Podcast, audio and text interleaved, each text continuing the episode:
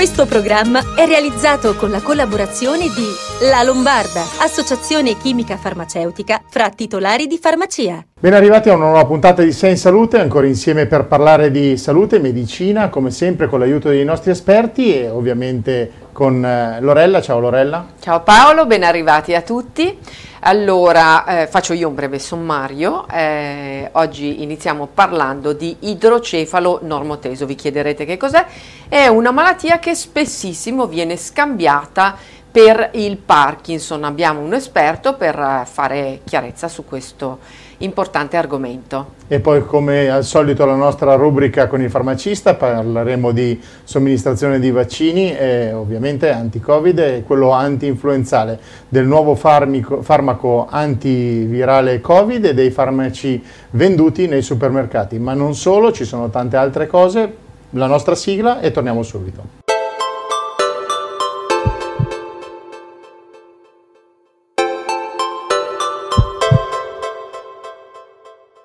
Benvenuti a tutti, la situazione del Covid sta decisamente migliorando anche grazie alle vaccinazioni, stiamo vedendo tanti dati confortanti che ci dicono che le attività eh, ospedaliere sono sotto controllo ma ovviamente non abbassiamo mai la guardia. Siamo collegati con il professor Claudio Pacchetti, eh, neurologo e direttore dell'unità operativa e malattie di Parkinson e disordini del movimento presso l'Istituto Neurologico Mondino di Pavia, che salutiamo e ringraziamo per aver accettato il nostro invito. Grazie a voi e buongiorno a tutti gli ascoltatori. Con lei parleremo tra poco di una malattia che pochi conoscono ma che spesso viene confusa con il Parkinson ed è l'idrocefalo normoteso. Proprio perché pe- spesso viene confusa con il Parkinson, a questo punto, visto che abbiamo lei che è un grande esperto anche di questa malattia, inizierei proprio da qua. Del Parkinson si ipotizza che in Italia ne soffrano 500.000 persone ed è un dato per difetto perché in realtà dati precisi non ne abbiamo. La malattia di Parkinson è una malattia estremamente diffusa nella popolazione in generale, eh, colpisce soprattutto le persone sopra i 65 anni, ma colpisce anche persone molto giovani, 20 anni, 30 anni, 40 anni, dove naturalmente le cause di tipo genetico, mutazioni genetiche, sono quelle che determinano il quadro clinico, mentre nell'età più avanzata diciamo, c'è una sorta di eh, miscela tra cause di tipo genetico e cause invece di tipo ambientale. È una malattia prevalentemente del movimento, quindi i pazienti diventano lenti nel movimento, hanno difficoltà nella deambulazione, nel camminare Difficoltà in generale quindi nel movimento, nell'approccio quindi alla vita di tutti i giorni a fare le cose più normali, no? Quindi ci si impiega più tempo a fare le cose. Questo è sostanzialmente il uh, eh, disturbo principale che i pazienti hanno. Qualche volta i pazienti tremano, qualche volta no, mh, sempre eh, questo è indispensabile per la diagnosi quindi malattia di Parkinson è una malattia enormemente diffusa nella popolazione generale, malattia neurodegenerativa, quindi per definizione una malattia cronica che tende a peggiorare nel tempo e che dà quei disturbi che abbiamo ricordato. Professore, dicevamo che eh, colpisce anche le persone eh, di 65 anni, un'età in cui si è ancora giovani e eh, impatta anche psicologicamente molto sulla qualità della vita per chi ha ancora molti interessi, progettualità, famiglia e anche lavoro. Sicuramente il momento in cui la persona riceve la diagnosi, anche se ha 70-80 anni, ha sicuramente un impatto negativo sul piano emotivo, psicologico insomma oggi bisogna immaginare che eh, le persone, anche quando hanno oltre 70 anni, sono persone che stanno nella vita con una qualità, una capacità di relazione che 30-40 anni fa non c'era. Quindi sono persone che hanno questo immediato impatto negativo sulla uh, propria uh, intimità, sulla propria dire, capacità di relazione. Quindi sono persone che tendenzialmente spesso all'impatto con la diagnosi tendono a una depressione dell'umore, magari anche a una depressione dell'umore. E poi c'è di fatto una sorta di stigma sociale su questa malattia, no? un po' come la malattia di Alzheimer. E infatti noi la chiamiamo malattia e non morbo, no? perché il morbo fa un po' pensare a qualcosa di trasmissivo, di infettivologico, qualcosa insomma, e però è, viene usato, è così e quindi insomma i pazienti quando hanno questa diagnosi eh, si trovano in una situazione davvero difficile dal punto di vista emotivo e vanno supportati. Professore, quindi veniamo al vostro centro. Voi fate 400 ricoveri e più di 2000 visite all'anno, sono numeri del vostro centro. Eh, voi come prendete in cura i pazienti? Quali sono le vostre attività? Le attività si svolgono sia eh, in, con un approccio ambulatoriale, praticamente ci sono ambulatori dedicati alla malattia di Parkinson in generale, insomma ai bisogni del movimento quasi ogni giorno, se non ogni giorno, a volte anche più volte al giorno. Eh, e poi abbiamo un reparto dedicato dove vengono ricoverati pazienti di fase più avanzata che hanno complicanze particolari o particolari necessità di cure, per cui terapie avanzate, quando la malattia dopo 10 e più anni dà um, complicanze eh, tali dal punto di vista motorio eh, che il paziente richiede un ricovero per, come dire, andare poi in meglio una volta che si sono praticate queste terapie sia farmacologiche che chirurgiche. Professore, la ricerca fa sempre grandi passi avanti dal punto di vista delle cure. Di che cosa disponete farmacologicamente? In realtà le voglio chiedere quali sono le novità che pensate di poter mettere a disposizione nel prossimo futuro ai pazienti e anche alle loro famiglie, visto che anche i numeri eh, dell'età media della popolazione avanza e quindi diciamo c'è anche più rischio di avere numeri alti di Parkinson. Da questo punto di vista vorrei dare un messaggio rassicurante, cioè è vero che in questi ultimi anni non abbiamo avuto grandi farmaci a disposizione e che probabilmente non avremo nel giro di pochi anni qualcosa di risolutivo, perché naturalmente si pensa sempre delle terapie di protezione, delle, delle terapie risolutive che possano fermare la malattia, ma D'altro canto abbiamo uh, a disposizione tantissimi farmaci dopaminergici e non dopaminergici che possono aiutare il paziente nella sua storia evolutiva, nelle fasi iniziali come nelle fasi intermedie come nelle fasi avanzate. Io tengo sempre a dire ai pazienti e ai familiari che i farmaci che la malattia di Parkinson ha a disposizione nessun'altra malattia neurologica o poche altre malattie neurologiche ha. Quindi diciamo, è un messaggio che deve essere confortante perché i farmaci che abbiamo sono realmente, realmente efficaci. Professore, ci siamo fatti aiutare da lei ad inquadrare la malattia di Parkinson, però vogliamo venire all'altro tema del quale vogliamo parlare con lei. Negli ultimi anni avete dedicato molta attenzione ai pazienti sopra i 75 anni che vengono confusi come pazienti Parkinson ma che invece soffrono di idrocefalo mormoteso. Di cosa stiamo parlando? Quanti casi vengono confusi con il Parkinson e se in terapia per il Parkinson con quali danni? Questo è un capitolo che è, è nato proprio dall'osservazione che diversi, molti pazienti anziani, quindi dopo i 70 anni, in particolare dopo i 75 anni, arrivano e arrivavano al nostro centro eh, con una diagnosi di malattia di Parkinson e purtroppo senza nessuna risposta positiva alle terapie farmacologiche, perché è noto che un paziente con malattia di Parkinson quando prende i farmaci sta bene. Quando un paziente che sembra avere una malattia di Parkinson prende le medicine correttamente a dose giusta e non sta bene, evidentemente non è una malattia di Parkinson e allora bisogna capire. Qui abbiamo avuto diversi pazienti anziani, come diceva lei, sopra i 70-75 anni, perché l'idrocefalo normoteso, questa malattia che è tipica del grande anziano, eh, confonde eh, il neurologo eh, e lo confonde perché spesso i segni, i sintomi, questo disturbo a camminare, la lentezza del movimento ricordano un po' la malattia di Parkinson. E quindi dobbiamo ancora fare molta attenzione. L'idrocefalo normoteso è una di quelle diagnosi che deve essere sempre tenuta presente quando un paziente arriva in ambulatorio e fa fatica a camminare. In particolare oltre 75 anni, la prima cosa a cui pensare, prima ancora che la malattia di Parkinson idiopatica, è escludere un idrocefalo normoteso. Che cos'è l'idrocefalo normoteso? Cefalonormoteso è una malattia neurologica molto diffusa nella popolazione anziana in Occidente.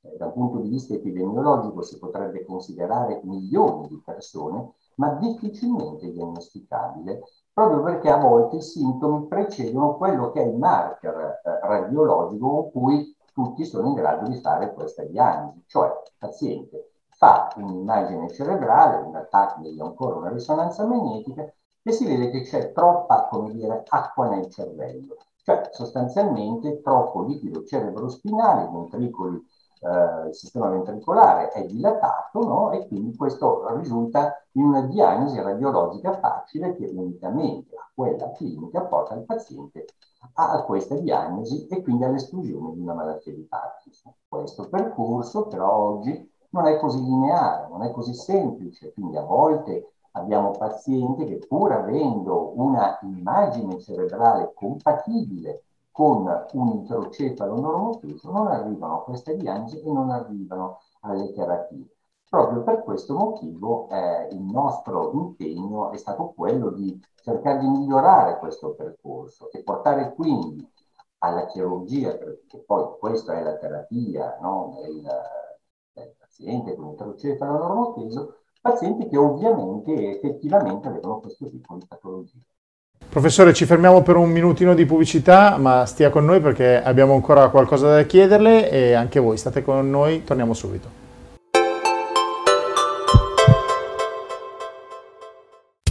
Bobbiese New Media da anni affianca i suoi clienti con progetti di comunicazione personalizzati, campagne radio, tv, web, produzioni video e audio, live streaming per trasmettere contenuti ovunque, qualità e professionalità a prezzi contenuti. Contattaci per un preventivo senza impegno. Telefono 0287 16 56 21. Email info chiocciola bobbiese.com.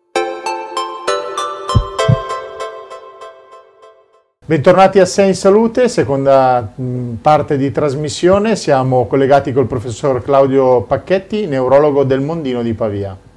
Stiamo parlando dell'idrocefalo normoteso che spesso viene confuso con la malattia di Parkinson.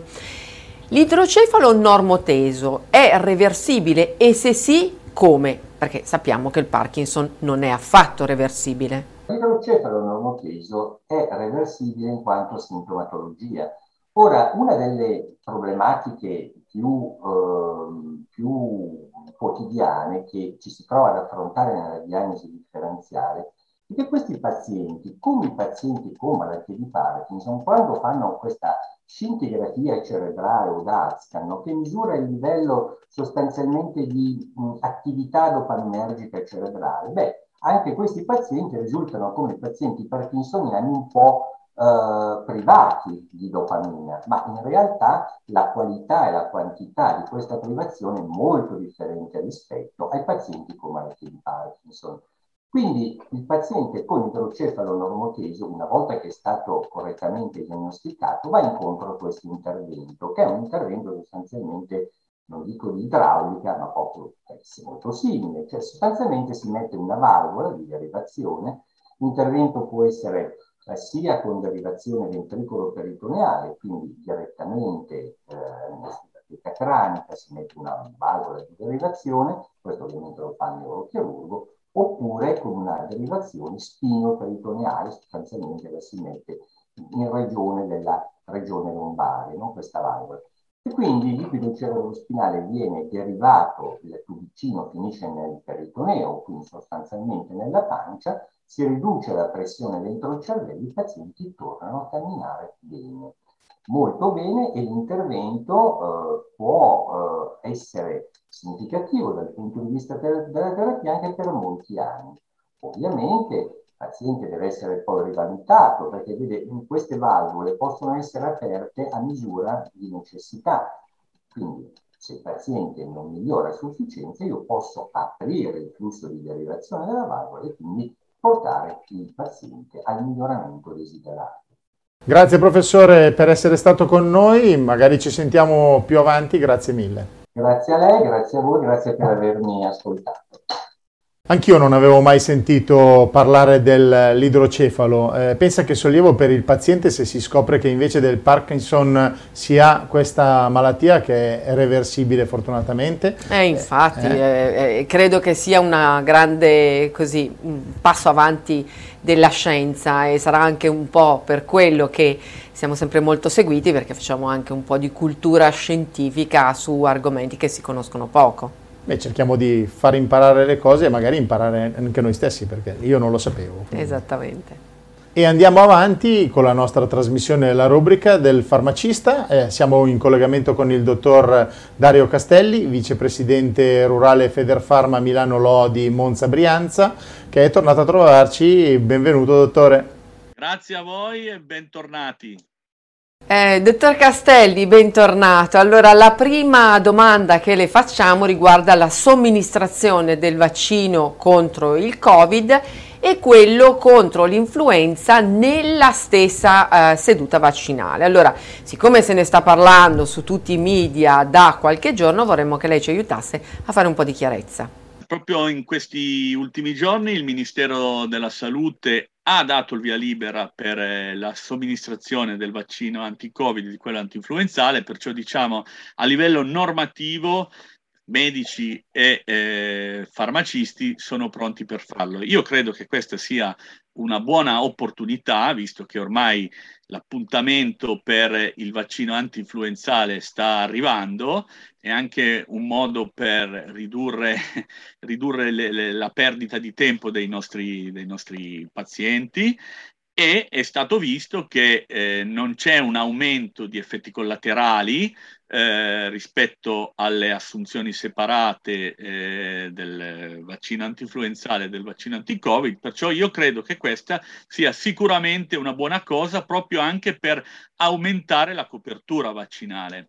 Voi farmaciste studiate eh, principalmente i farmaci e ne siete i più grandi esperti. Allora, abbiamo tre domande da farle. La prima con il diffondersi delle varianti del virus eh, della Covid è sempre più concreta la possibilità di un aggiornamento dei vaccini che abbiamo oggi disponibili. Allora, su questo ci è arrivata una notizia da un'importante casa farmaceutica che sta lavorando per mettere a disposizione un vaccino, diciamo, adeguato a tutte le varianti che potrebbero anche arrivare. Dobbiamo dire che tutti i vaccini antinfluenzali subiscono eh, questi cosiddetti aggiornamenti ogni anno. Noi ogni anno il nostro vaccino antinfluenzale ha eh, all'interno i ceppi che sono stati monitorati, che sono stati tracciati nei mesi precedenti, perciò questo aggiornamento c'è già ogni anno. Anzi, devo dire che non sono sempre nuovi ceppi, magari sono ceppi che vengono, che, che, che sono, eh, magari sono stati inseriti tre anni prima. Diciamo che è fondamentale da questo punto di vista il monitoraggio delle delle influenze o delle pandemie dei mesi precedenti. Ricordiamo sempre, l'abbiamo vissuto sulla nostra pelle, che il virus si sposta, si sposta sempre dalle, diciamo, dalla regione asiatica verso l'Occidente, perciò abbiamo in un certo senso un po' di tempo per poter aggiornare questi vaccini. Ecco, per il vaccino anti-Covid presumibilmente arriverà la stessa cosa. C'è stato questo annuncio di questa importante casa farmaceutica che ha detto che probabilmente il vaccino anti-Covid verrà aggiornato. Allora, ci tengo a dire che si parla di 2022. Per il vaccino di quest'anno non, non è necessario nessun aggiornamento, anzi sarebbe inutile, sarebbe una spesa di tempo ma anche di, di risorse inutile perché i vaccini esistenti coprono eh, sono efficaci anche per le varianti, la famosa variante Delta per dire, però non è detto che in futuro ci siano delle variazioni del virus così elevate da dover eh, richiedere appunto una riformulazione eh, del vaccino. La seconda domanda, dottore, riguarda la notizia uscita questi, questa settimana sul farmaco antivirale orale anti-Covid per il quale sarà a breve chiesta negli Stati Uniti l'autorizzazione dell'FDA e, e, che pare dia risultati impressionanti. Passi avanti, ma diciamolo che è ancora in fase 2 di sperimentazione. Questa è la dimostrazione che la ricerca farmaceutica continua, va sempre avanti. Questa um, casa farmaceutica internazionale appunto ha annunciato eh, la, la sperimentazione di questa molecola.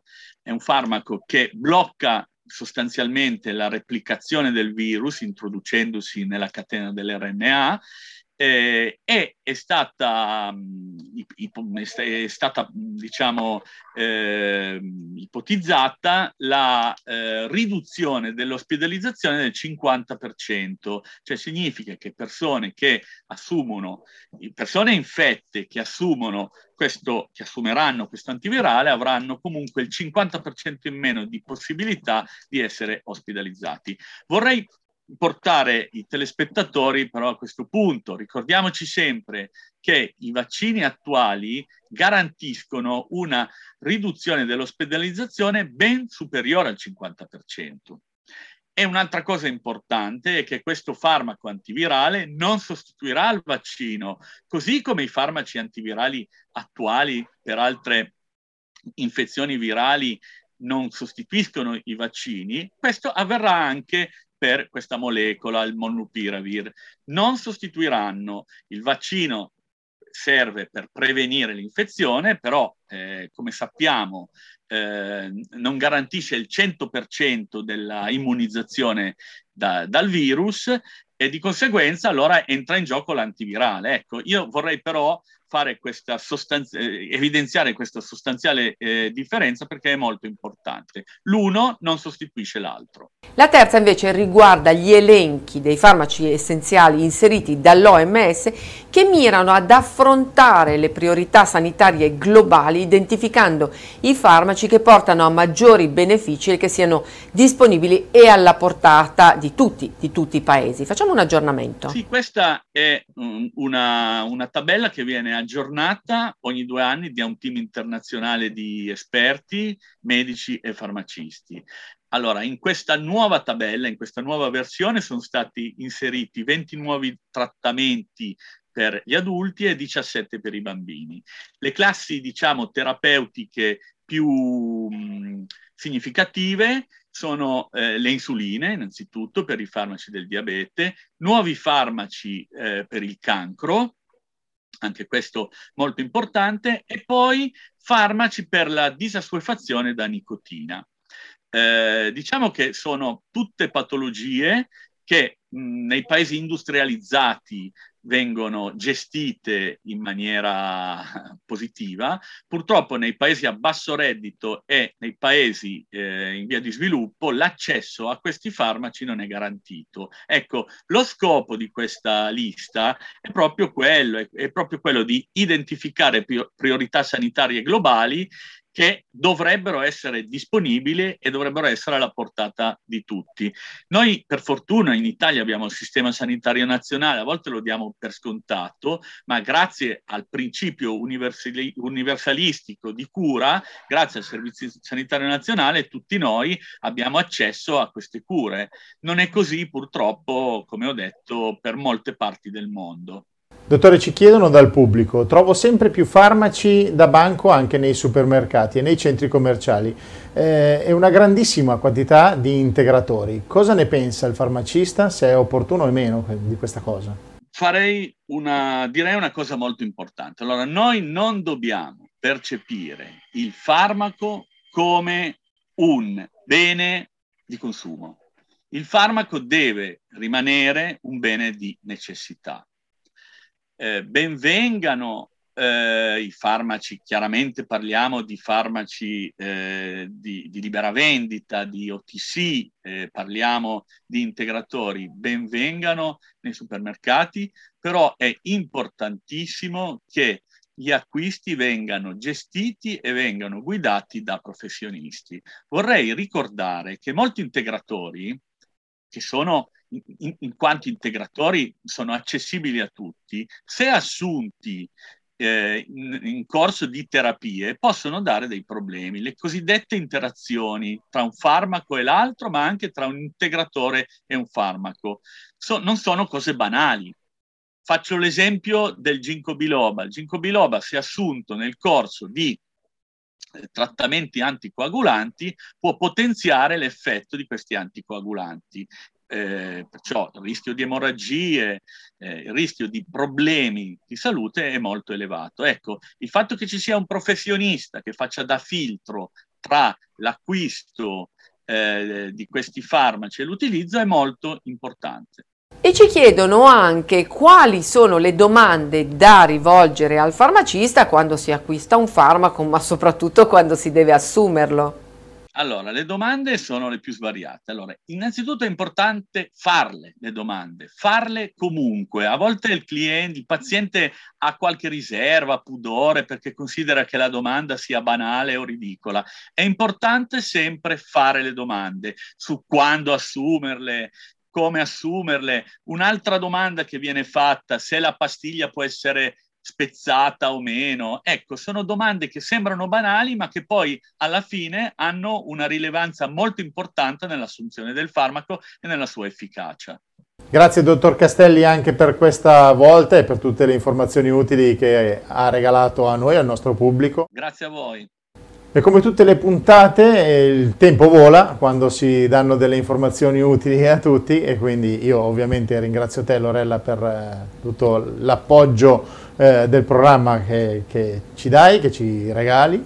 Eh, grazie a tutti voi che ci seguite sempre e mi raccomando gli appuntamenti in tv sono al lunedì alle 23 su Telenova e in replica la domenica alle 13.30. Poi vi ricordo, se ci fossero le partite di Milan, Inter e Juventus, che c'è Nova Stadio, noi ci spostiamo alle 15, sempre alla domenica, quindi ci trovate sempre. E poi sulla pagina Facebook trovate tutte mm, le nostre eh, credenziali, diciamo, per trovarci sui social, vedete la banda, eh, il numero di telefono anche per le domande, quindi siamo sempre disponibili. Che ne riceviamo sempre moltissime e pian piano cerchiamo di rispondere a tutti, anche diciamo privatamente attraverso Whatsapp.